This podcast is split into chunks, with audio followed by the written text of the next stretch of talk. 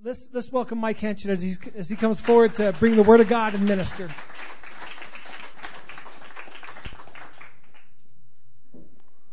How are you this evening? Good.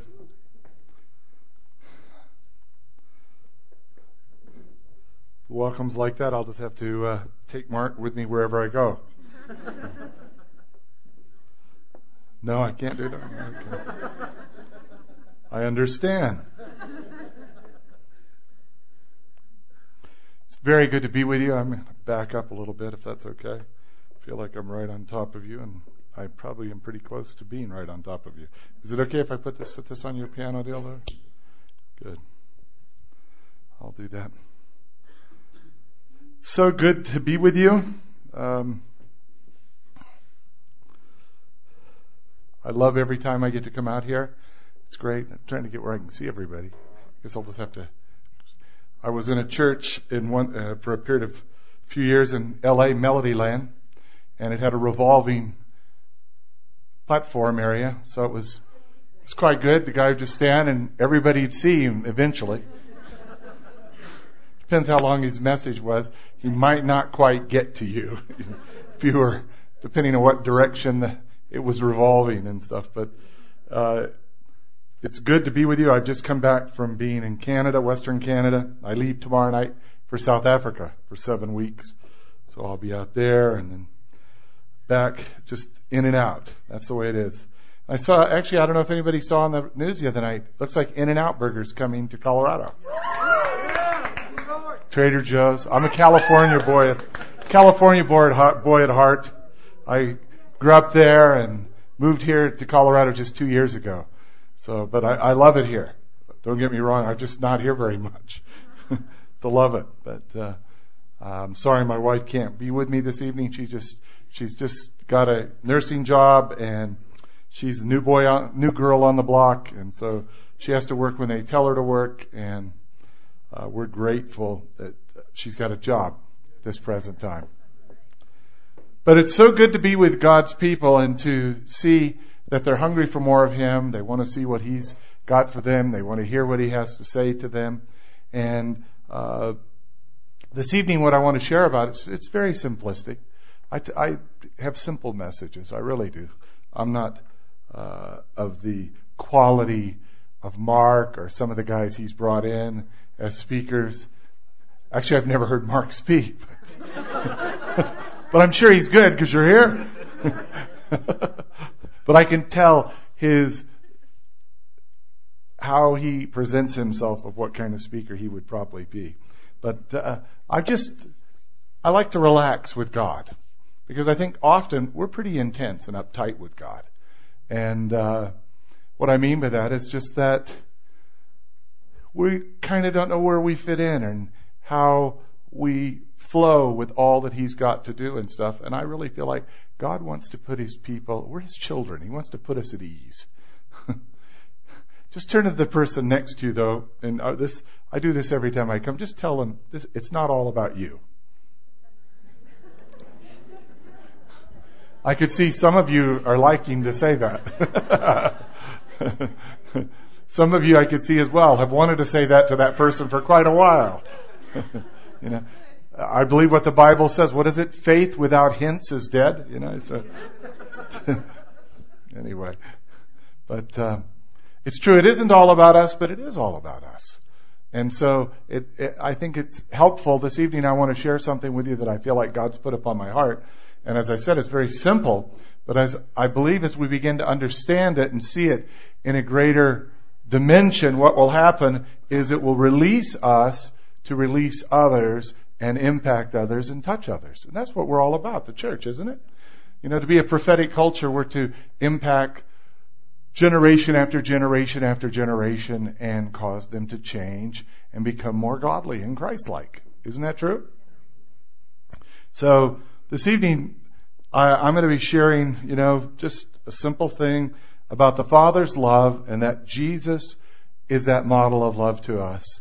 And as Him being that model, He's left some things for us to do in the area of love as well. But it's imperative that we understand Christ's love for us. Do you believe that? 1 John 4:16 tells us that God is love. And uh, we've heard that before. We know that. You know, for God so loved the world that he gave his only begotten son that whosoever would believe on him would not perish but have an everlasting life. And probably we've heard that since we've been kids, haven't we? But what I've discovered that God the Father, His love, He demonstrated His love by giving the most precious thing that He loved, which was His Son, to us, to redeem us, to ransom us. And in doing that, what He did, He modeled for us that love. And you see, why do I say that? Because all the actions of Christ represent actually the actions of the Father. Because Jesus said, I only do what I see the Father doing, or I only say what I hear the Father saying. So when Jesus stood over Jerusalem and it says he wept over Jerusalem and he says, Oh, how I would long to gather you and bring you under the pinion of my wings like a mother hen. That was the Father letting the people know through Jesus the love that he had for the people. God so loves people and he wants us to love people as well. Exodus, the 20th chapter and the sixth verse is something so significant. And it, I hope it will help us to see God in a different perspective because we operate with our understanding of God almost in a little box and we realize God loves me. In fact, let's just say that. God loves me. Isn't that true? But this is what it says about God. It says, but God shows love to a thousand generations of those who love me and keep my commandments. In other words, those that love God and keep His commandments, He demonstrates His love towards them for over a thousand generations. Can you imagine how long a time span that is? That's a 4,000 years. Thousand times, no, it's 40,000 years. 40,000 years, God will demonstrate His. Now, you would have a, quite a legacy of children if your legacy extends 40,000 years. Wouldn't you? Humanity hasn't even been recorded that long, have we? And God says, if you just love me and keep my commands, my love will be demonstrated to you for more than 40,000 years. You know, if we can get that in our mind, I mean, that is a long time, people. Isn't it? Well, you're very quiet. Are you normally this quiet? You see, I, what I want you to do, I want to stretch the grid of your understanding because often our perceptions of God are so restrictive with regards to how we perceive He is. But He's just wanting us to see that He is so vast, t- he, time, space, and matter do not restrict him in any way. That's why 40,000 years to him is nothing. Absolutely nothing. And he says, my love will be demonstrated to you for that long of a time span. That's incredible. Psalms 21 verse 7, he says, for the king trusts in the Lord and through the unfailing love of the Most High, he will not be shaken. You know, the Word of God tells us in Hebrews 12, it talks about the unshakable kingdom and it's talking about the kingdom of God. How many of you are aware that there's a whole lot of shaking going along? You know? It's a whole lot happening around about us, isn't there? Perhaps some of it's affected you. Well, the Word of God, as we begin to see and we begin to understand that here God says that He will demonstrate His love to us and through His unfailing love. It never fails. He will never let you down. He never gets disillusioned with any of you. How many of you have ever been disillusioned with somebody?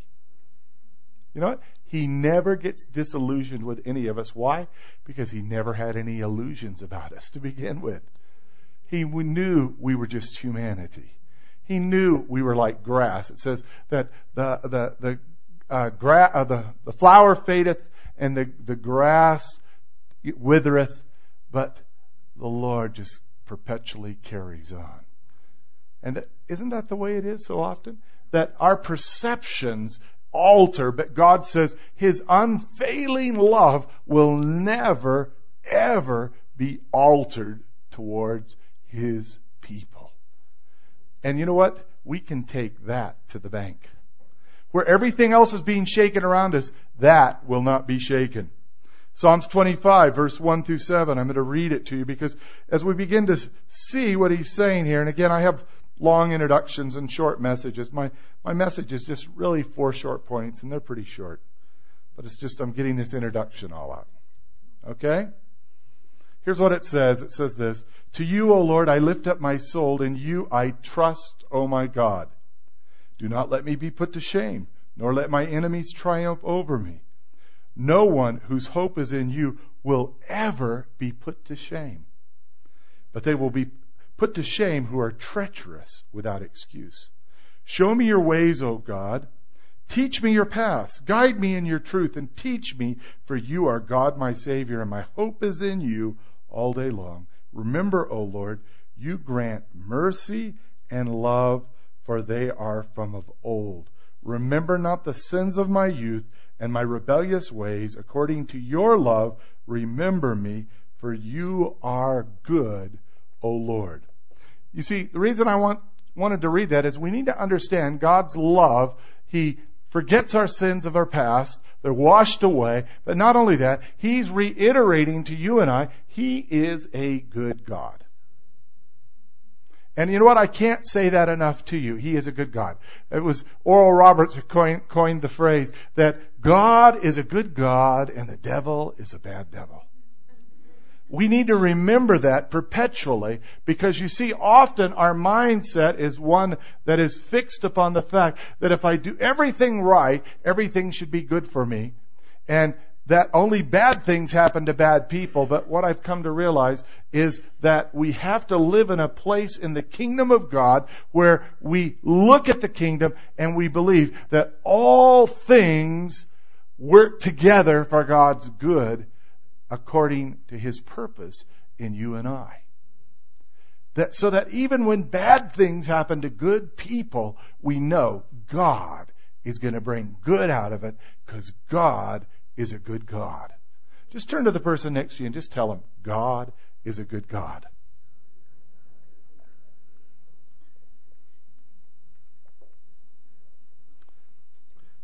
So according to your love, remember me. Aren't you glad it's not according to our love or my love?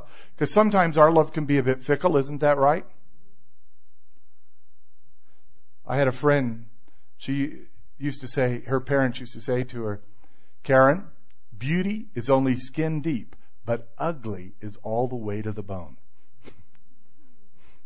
And often that's our mindset. Our mindset is one of the skin deepness of the love of God, but God wants us to know His love transcends. It's not just a superficial love, it goes all the way to the very core of our being. He loves us and is utterly and totally committed to us. I don't know about you, but that's the best insurance policy any of us could ever have. It's God's love. And you know why we have a love towards God and it's just a reciprocal love? And it's this in 1 John 4:19 it says, "We love him because he first loved us." So isn't that incredible? You see, so God plants the seed of love within us, and the seed of love sprouts and turns around and loves Him back. So the love that we have comes from Him. The love that we express is demonstrated because of the love He's put within us. I don't know about you, but I like that.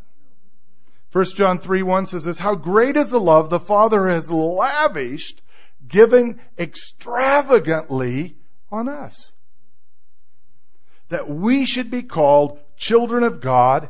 And then he goes on and says, and that is what we are. How many of you look after your kids? So of course. I Skyped with my grandson today. He's two years and a month old. And he's the cutest grandchild. of course, takes after me. People when they, a friend of mine just had a new baby girl and I haven't told him yet, but I generally tell people when they have new children, I, I say to the father, I say, gee, you know, this child has got all your good looks because your wife still has hers. but you see, we have taken on God's good looks. We have taken on God's love because His DNA of His love is deposited within you and I. We're His children. So guess what? Your children, you don't have to your look at your children and tell your children, now, really, really strain to look like me. They just start looking like you. Isn't that true? And you see, in the same way, that's what happens with you and I in our Christianity. We just start looking more and more like our Father. And it's like a fruit tree. With a fruit tree, you don't have to tell that tree, oh, come on, bear some fruit. It just bears fruit. And that's what God wants us to know as Christians, that we're going to bear His DNA because His DNA is in the core of our being. In 1 John, the fourth chapter, you know where that's at, don't you? Matthew, Mark, Luke, and 1 John? Oh, that's not it. It's not the right one, huh? Here's what it says. And I'm going to read a few scriptures to you because it's important to hear this. Dear friends, let us love one another, for love comes from God. Everyone who loves has been born of God and knows God. Whoever does not love does not know God because God is love. This is how God showed his love among us. He sent his one and only Son into the world that we might live through him. This is love, not that we loved God, but that he loved us and sent his Son as an atoning sacrifice for our sins. Dear friends, since God so loved us, we ought also to love one another. No one has ever seen God, but if we love one another, God lives in us. And His love is made complete in us. It's like that fruit. You don't have to tell that fruit tree, just, hey, produce an orange. You're an orange tree, produce it. Come on now, come on. God's love is within us. It will express and demonstrate and manifest through us. We know that we live in Him and He is in us because He has given us of His Spirit. And we have seen and testified that the Father has sent His Son to be the Savior of the world. If anyone acknowledges that Jesus is the Son of God, God lives in him and he in God.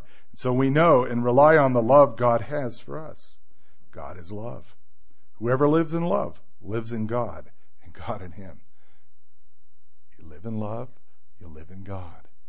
You live in God, you live in love.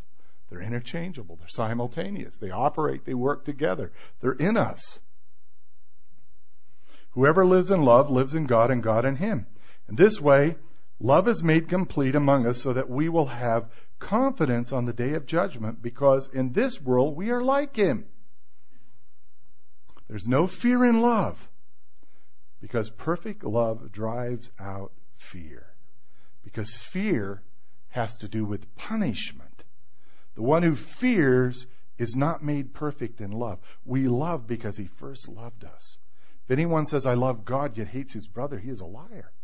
For if anyone does not love his brother, whom he has seen, cannot love God, whom he has not seen.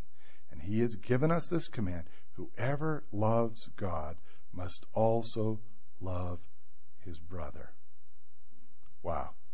But let's just revert back to this just a moment here. That, but perfect love drives out fear because fear has to do with punishment. The one who fears is not made perfect in love.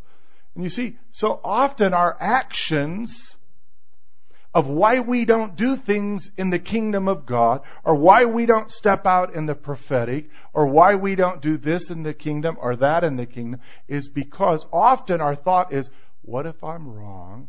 What if I fail? What if I make a fool of myself? What is the reaction? The reaction, according to the scripture I just read, it is one, our fear is that we're going to bring disapproval to God. And that has to do with punishment. And God has eradicated punishment for the believer today. Amen? Now, we love because Christ loved us. What are some of the ways that we can demonstrate this because Christ obviously demonstrated these things upon earth, didn't he? He really manifested love wherever he went. He, the wine bibbers, the gluttons, the tax collectors, the sinners, they loved to hang with him. Because you know what? He never made them feel guilty. He just accepted them for who they were and he just loved them. Isn't that true? Matthew 5:14 says, "Love your animals, animals." I could have said enemas, but anyway, I didn't. My wife's no, never mind. Love your enemies and pray for those who persecute you. Well, the Word of God says that if we love our enemies, that if an enemy comes to us and asks us for water, give him water. And if they're hungry, give them food. And it says we're heaping coals of fire up on their head. So, you know what? Uh, this is just the most uh, incredible picture to me. In other words, if you have an enemy, wouldn't you like to burn that sucker? And how you burn the person is you burn them with love. And you leave the burning to God. God says it's like putting coals of fire up on their head. Wow. I have a, I had a friend in Bible school, and this guy, well, he wasn't a close friend. He was an acquaintance. this guy drove me crazy, though. And I thought he, he drove me crazy because I considered him unsincere. I considered him weird. I considered him everything I didn't want to be is what I considered him. And this guy, in meetings or classroom situations, things of this nature, all of a sudden, he would just say at the top of his lungs, glory! And it would just drive me up the wall. I'm sure it probably affected a few other people as well. But I realized it's not right for me to have this feeling towards this guy. So I said, Lord, you're going to have to help me. Help me love this guy. So I thought the Lord was going to cause him to be quiet and change his demeanor and how he presented himself and things of this nature. And you know what the teacher said the very next morning in the class? She said, You know, I just felt the Lord speak to me last night to change the seating around. And his last name was Goodman, and mine is Hanchett, so it was right next. I got placed right next to this guy. And you know, over a course of time, my first action was, oh God, what are you doing? And then I began to see what he was doing because what I began to observe, this guy was sincere. This guy passionately loved Jesus. And when he said these things, he actually was just being blessed. And God changed my heart. He changed my perception with reference to Him. And you see, that's what transpires when often people, sometimes they are enemies, but sometimes they're perceptions of enemies. And sometimes, how many you know, our perceptions can be erroneous and wrong with reference to people. Sometimes we have impressions of people that are reckless, and they're reckless because we know someone that looks like that person, so we interpret out of a filter of something that has happened previously, and we place that stigma upon that person thereby. And God wants us to have a heart of love, that we love our enemies and those that persecute us. Secondly, Matthew 19:19, 19, it's declared, love your neighbor as yourself. Now, I've not met anybody that doesn't like themselves quite a bit. Come on, let's be honest now. And uh, the first day I, some of you have heard this. The first day I arrived in Colorado, uh, we were offloading my furniture. We hadn't been here in three, hour, three hours, and I slipped off the ice and fell and broke my hip. And I was incapacitated for three months and in the hospital and in a rehab hospital. And then I was at Steve Owens for about six weeks. He fixed uh, a hospital bed downstairs in a, in an office, and I was there, and I would wave to my wife upstairs, and she'd come to see me once in a while. No, I'm kidding. but I was with the, them for that six week period of time, and one time I remember we got about nine or ten inches of snow, and I watched Deep. He bundled all up. He put on like a jumpsuit. Uh, he looked nothing like Elvis, anyway. But uh, put he put on a jumpsuit. He put on a uh, like a balaclava, and all you could see was his eyes. Had a scarf around his neck, and he was big, thick gloves. And then I go, "Where are you going?" He goes, "Oh, I'm just going to go blow uh, the snow off the driveway." So he went out there and I heard the snowblower going. He cleaned his driveway and he cleaned his walkway in front of his house. So I was looking for him to come in and, and he just never came in. And I heard the snowblower continued to go and it just went and went and went. And eventually he did come in. And I go, where were you? I thought you were just blowing your driveway and your sidewalk. And he goes, yeah. He goes, but I'm new to this neighborhood and I don't know the neighbors on either side, so I blew their driveway and I blew their sidewalk as well. I thought it would give me a good opportunity because at some juncture they'll thank me for what I did and I'll get to know them.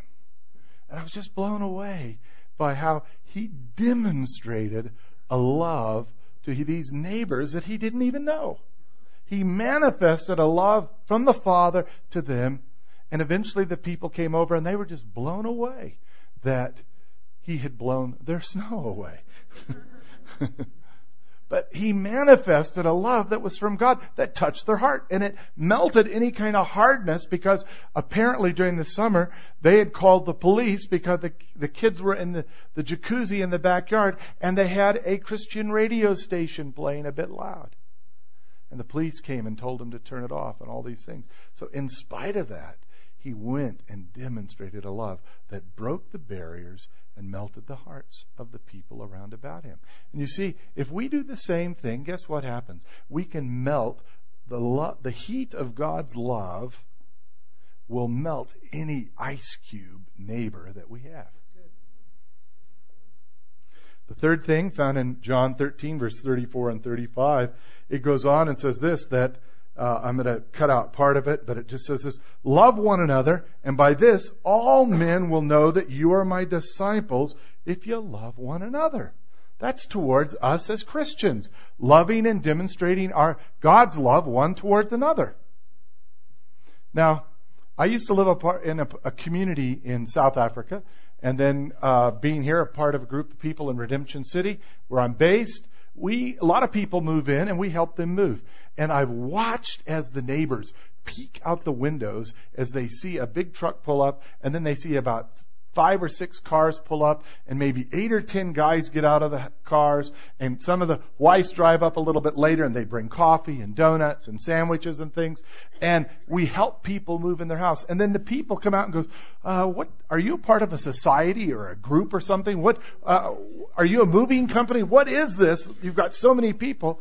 And we're able to exclaim to them, oh, we're just Christian brothers and sisters, and out of our desire to love and just to be a blessing to one another, we're just helping them move. And people, you know what? They've come to visit the church as a direct response to seeing a manifestation of a literal loving of brother and sister to one another. God wants us to help one another and manifest his love to each other in the same way. The fourth thing John 14, 15 says, If you love me, you will obey what I command. That's what Jesus says that the Father says. The Father says, Hey, if you love me, you'll just keep my commands. You'll want to be pleasing to me. And you know what it goes on and says in the 23rd verse, and I love it, it just lays this out. It says this, if you obey me, if you love me and you obey me and follow my commands, the Father and I will come and make our home in you. Wow. I thought it was just Jesus that lived in us. But here he tells us that if we follow his commands and we manifest his love and demonstrate our love towards him, he will come and abide and take up residence within us. Isn't that incredible? So we don't have an ethereal God that's out there that we are praying to, but we pray from a position of him abiding within us. And as we do that, we see God tangibly work within our midst. Romans 8, the fifth chapter, it's incredible to understand that God gives us love. Romans 5 5 says this. I'm sorry, I'll get the eighth verse in a minute. It says in 5 5, it says, God has poured out his love into our hearts by the Holy Spirit, whom he's given to us.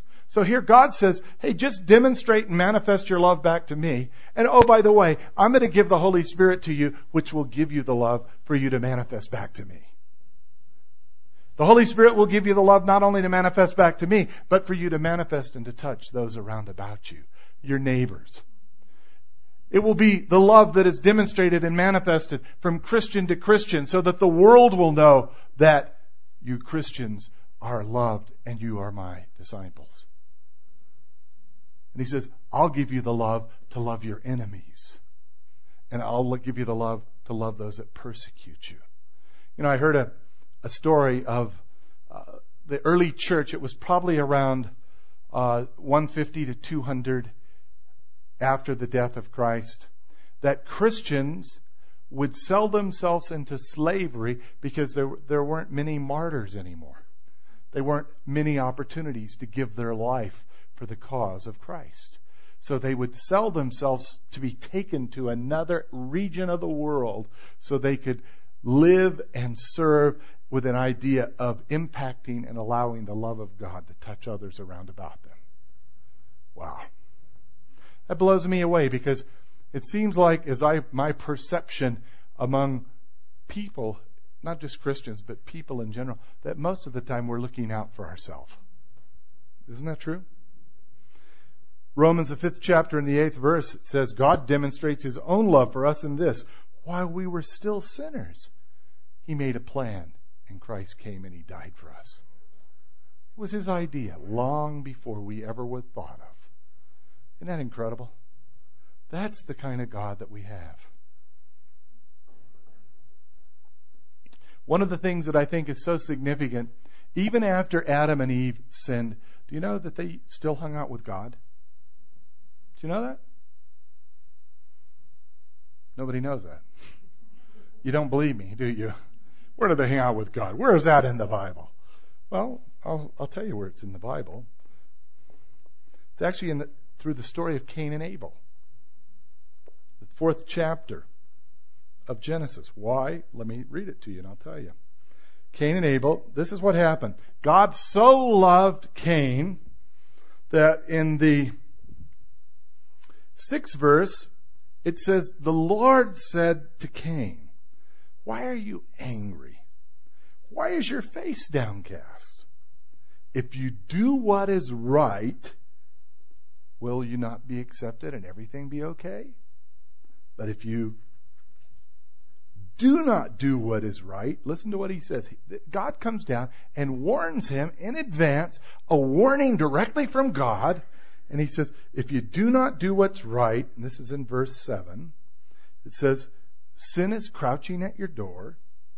It desires to have you. Now that's a pretty stern warning where God comes down and he says, hey, I want to tell you, the devil's right at your door. It wants to have you. But then he, what does he say? He goes on and says, but you must master it. And then right after that, here, God comes down and speaks personally to you. That would be like me coming to Mark and say, hey, Mark, I know you're in business here and doing this and doing this. If you just do this and this and this, everything's going to come right. It's like Jesus coming to the disciples and saying, hey, have you caught any fish tonight? They said, Man, we fished all night. We haven't caught anything. And Jesus just says, Well, just throw your net on the other side of the boat. You think, Look, the boat's only about eight feet wide. That's, is that going to make a difference? But they did it. And what happened? Look at the fruitfulness that came out of it. So God comes down and he speaks to Cain and he gives him a personal, intimate warning. He says, if you just do what's right, everything's going to be okay. But if you don't, sin is crouching at the door, desires to have you, but you have an ability and strength in me, obviously, to master it because he says, you must master it.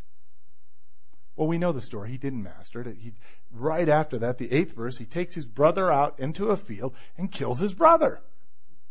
And then God returns and says to him, Hey, where's your brother? And he goes, Am I my brother's helper? It's like, God, surely you didn't know, didn't see anything, you know?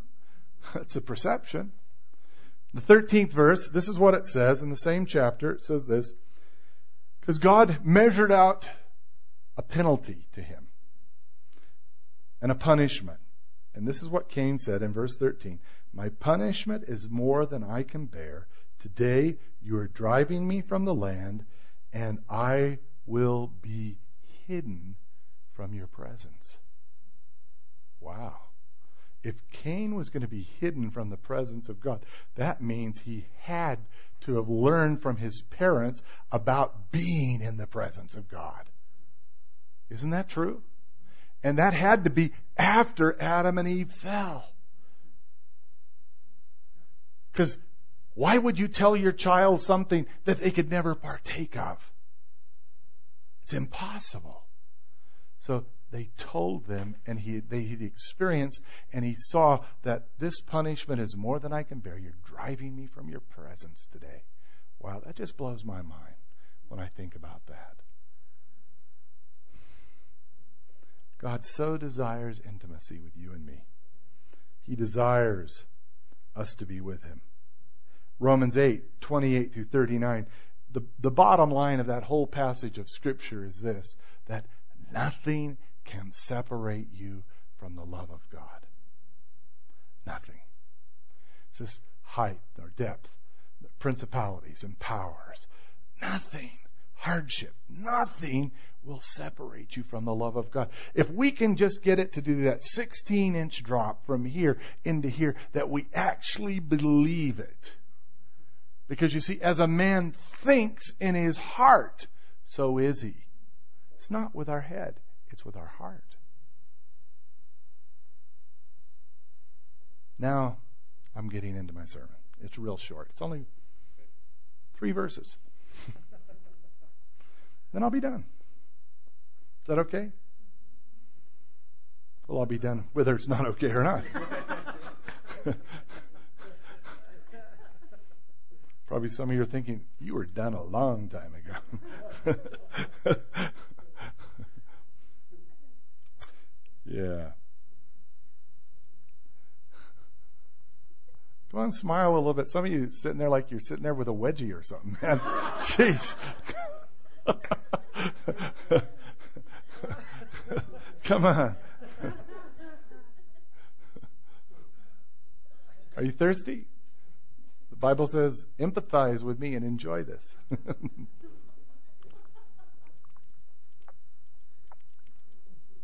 I've never understood why such big men have such small bottles, though.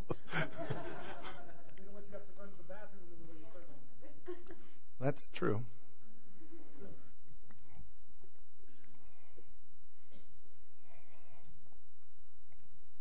See, this God that loves us so much, I want to tell you a personal story. I worked in Dallas, Texas, in a, in a ministry there called Christ for the Nations, and um, I had a church in Grand Rapids, Michigan. It was about a 24-hour drive.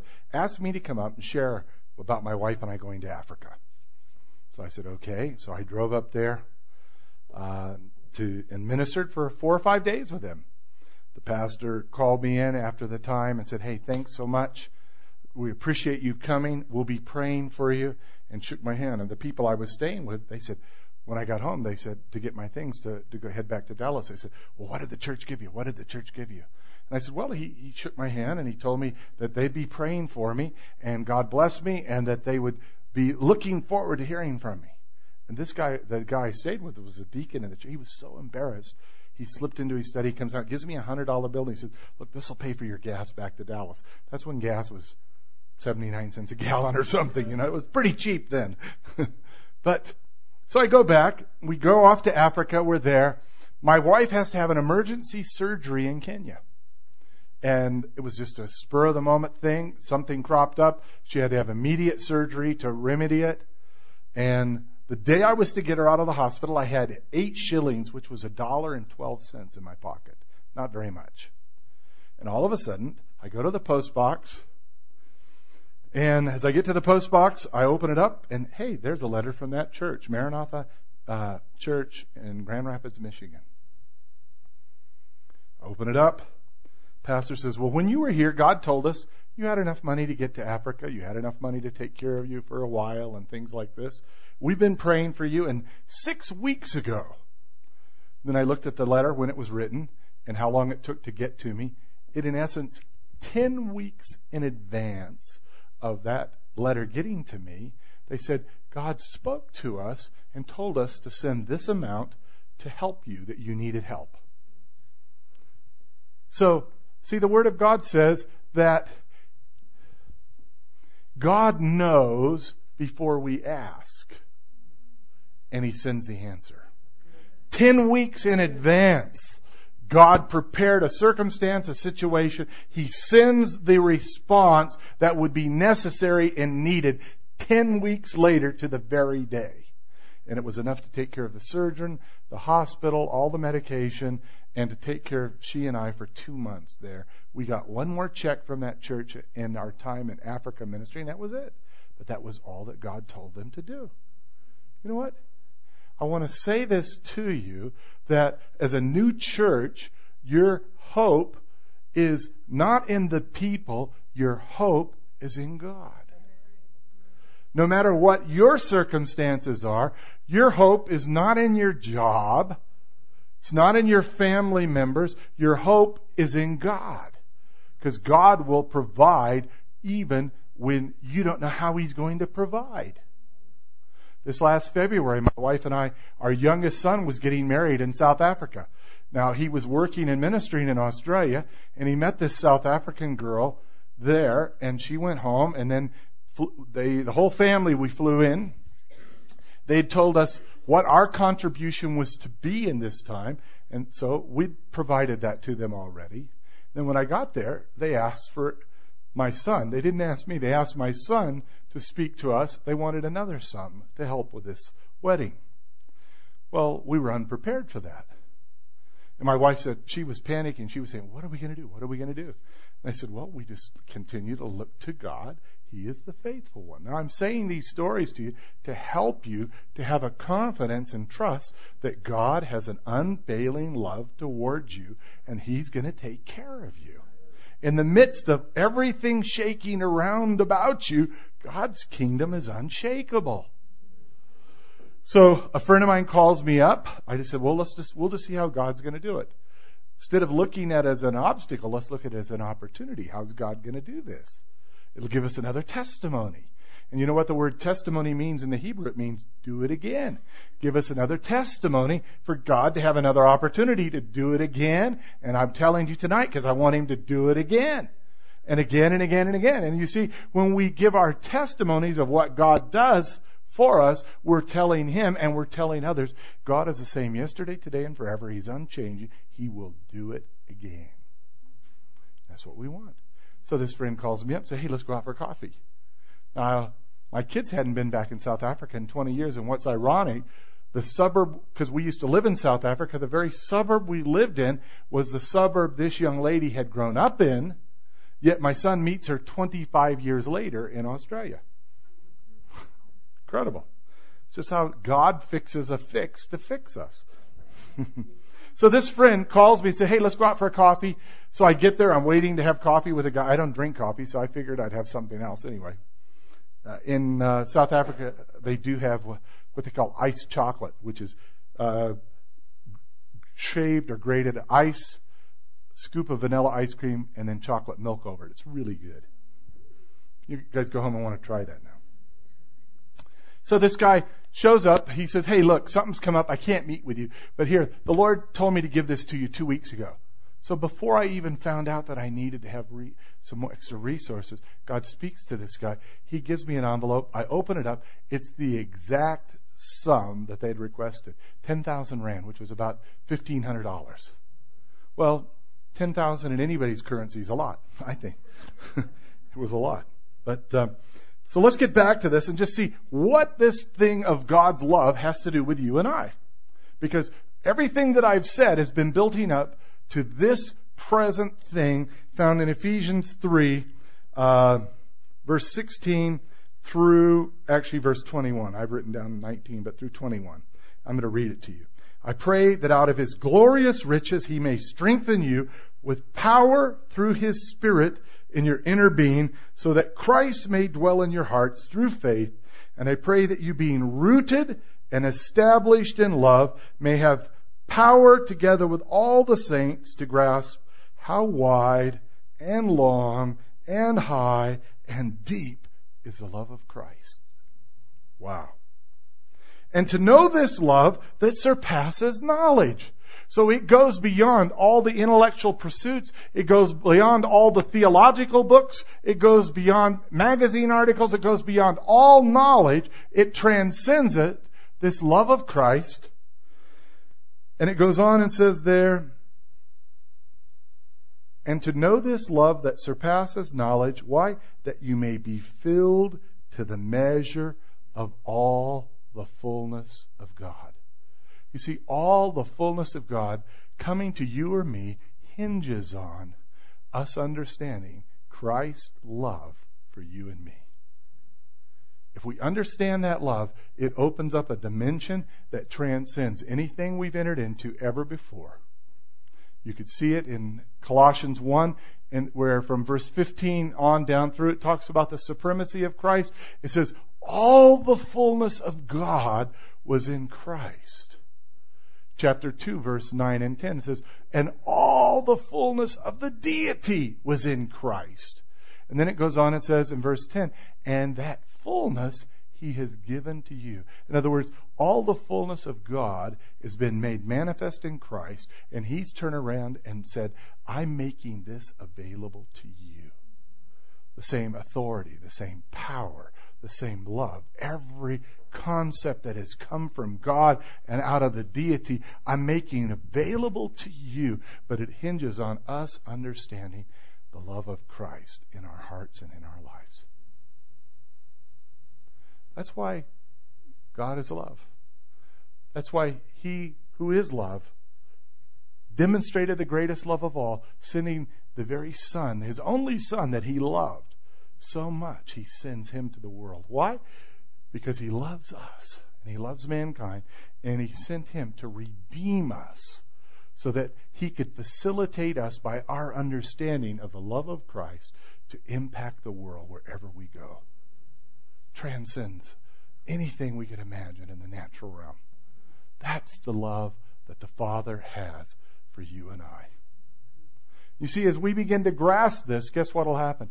We will see that we are nothing more than an extension of God Himself here on earth, touching people, impacting lives, healing people, setting people free, God utilizing us and impacting through us to touch Erie and the surrounding communities around about us so that people's lives will be transformed by the love of God that's tangibly manifested through you and me as we touch people's lives. That's God's intent. And that's why God demonstrated his love and gave his love, gave his son to us so that there could be a transforming nature that takes place within us that we see we're of significance, we see we're of value. We see that God has offered all of Himself of what He had given to Christ as Christ operated on the earth. God has made it manifest to be within you and me. And He says, You, that's why He tells us in Colossians 1.27 that we are the hope of glory. You and I that we're God's hope to impact the world, that they might be expressly touched by God's love and His presence through you and I operating in this place.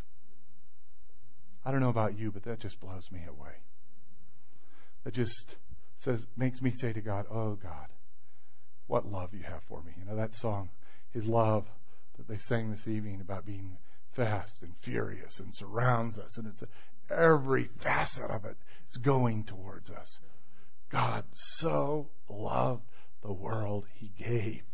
And you see, if we're following his very character and nature because of his love within us, within, that DNA is within us, then in essence, what should we be doing? We should be doing the same thing he did, demonstrating and manifesting and releasing his love upon the earth around about us, touching people's lives. Nothing will touch a person more than God's love